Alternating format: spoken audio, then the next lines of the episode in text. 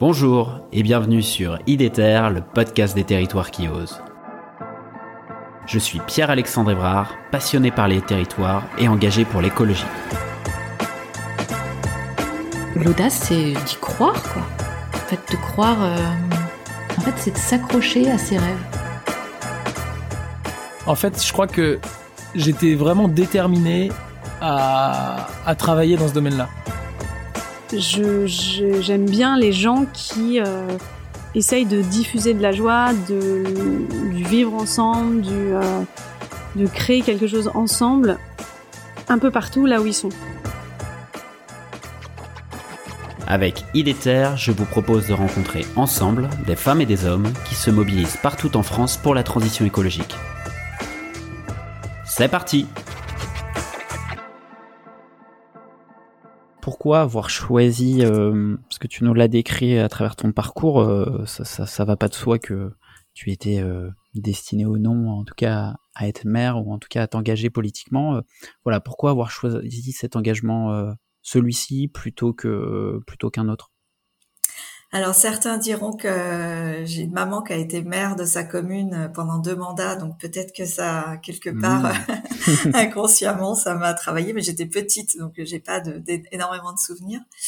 Euh, pour autant, euh, alors le, le fait de m'engager déjà pour la transition écologique, de me dire qu'il y avait, euh, même la transition tout court, parce qu'on voit bien qu'on est un... à une époque assez charnière, c'est pas arrivé tout de suite. Euh, très humblement, euh, c'est d'avoir des enfants qui m'ont fait prendre conscience d'un certain nombre de choses, comme beaucoup. Enfin, chacun a ses, son chemin pour y arriver. En tout cas, moi, les enfants, ça m'a fait prendre conscience d'un certain nombre de choses.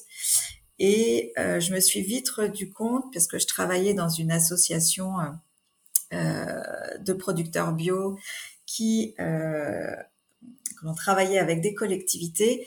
Et j'ai vite vu que, en fait, pour faire changer les choses, euh, bah, il fallait être plutôt du côté politique.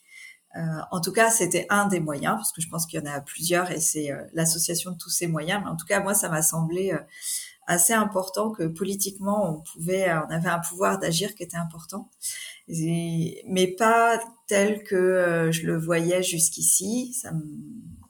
En tout cas, le paysage politique tel qu'il était. Euh, m'intéressait, enfin je voyais pas comment pouvoir m'y intégrer par rapport à ce que je souhaitais porter, et c'est vraiment en deux mille quatorze quand cette liste citoyenne s'est montée à Plessé, j'ai rapidement été euh, euh, mis dans dans les premières réunions et je m'y suis tout de suite euh, retrouvée en fait, et je me suis dit bah c'est, c'est voilà, c'est là, c'est c'est là où on va pouvoir, le pouvoir d'agir euh, des gens en fait euh, est vraiment important. Je pense qu'on a un pouvoir d'agir qu'on a oublié peut-être.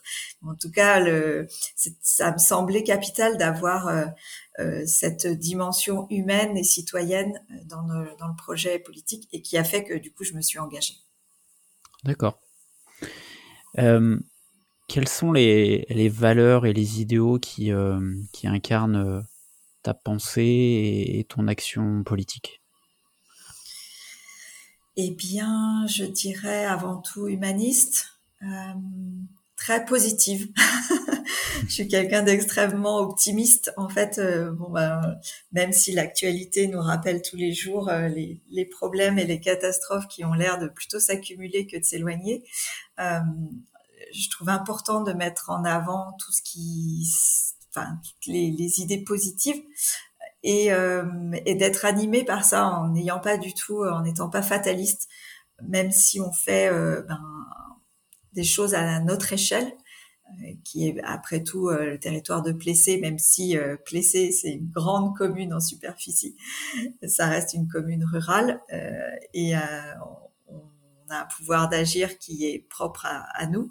Et pour autant, euh, c'est comme la légende de le, la légende du colibri, je trouve que c'est important que chacun fasse sa part.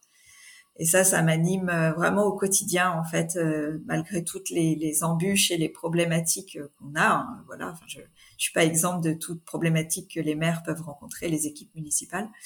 Euh, pour autant, on se dit que voilà, on peut se regarder droit dans les yeux, on, on est fidèle à nos valeurs, et, et ça, c'est, pour moi, c'est vraiment très important. Et le travail en collectif, surtout. Super, vous voilà arrivé à la fin de l'épisode, j'espère que celui-ci vous a plu. Si c'est le cas, je vous encourage à le partager sur vos réseaux sociaux et à mettre cinq étoiles au podcast sur Spotify ou Apple Podcast. N'hésitez pas non plus à m'écrire ou à me proposer des sujets en m'interpellant directement sur les réseaux LinkedIn, Twitter ou Instagram. À bientôt!